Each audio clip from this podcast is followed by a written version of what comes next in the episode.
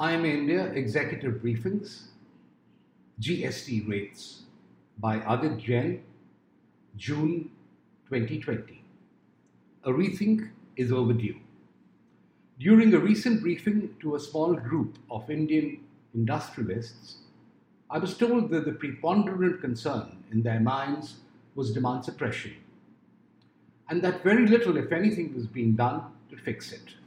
The fact is, the tools available to the government are limited. With the soaring fiscal deficit, high national debt, and the consequent risk of a further downgrade by rating agencies, a splurge in government handouts has virtually reached its limits. The answer is price, of which a large fraction is comprised of indirect taxes. In the current scenario, the demand for a variety of consumer goods is stifled by a whopping GST charge of 28%.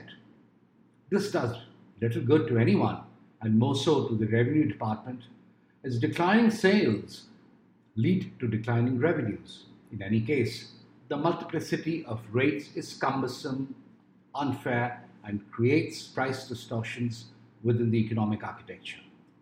This is steeped in the socialist trap of the 70s from whose clutches India seems unable to escape.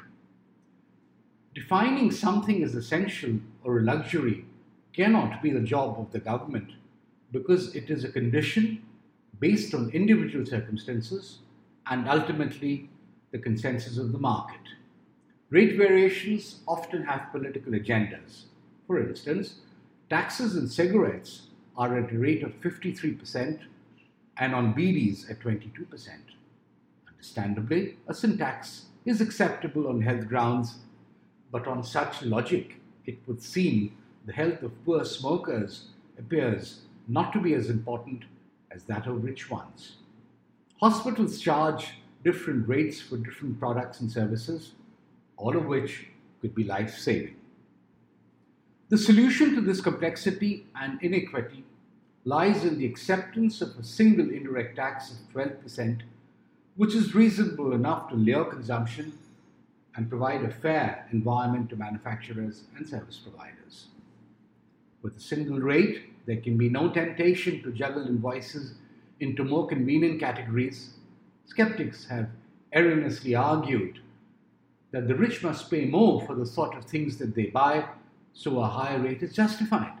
This effectively disincentivizes migration to a better quality of life as it suggests, for instance, that those that are not well off should not seek to acquire a motorcycle, taxed at 28%, and should manage with the bicycle instead. The way to balance fairness is through a progressive direct tax system, which India does liberally in more ways than are really justified.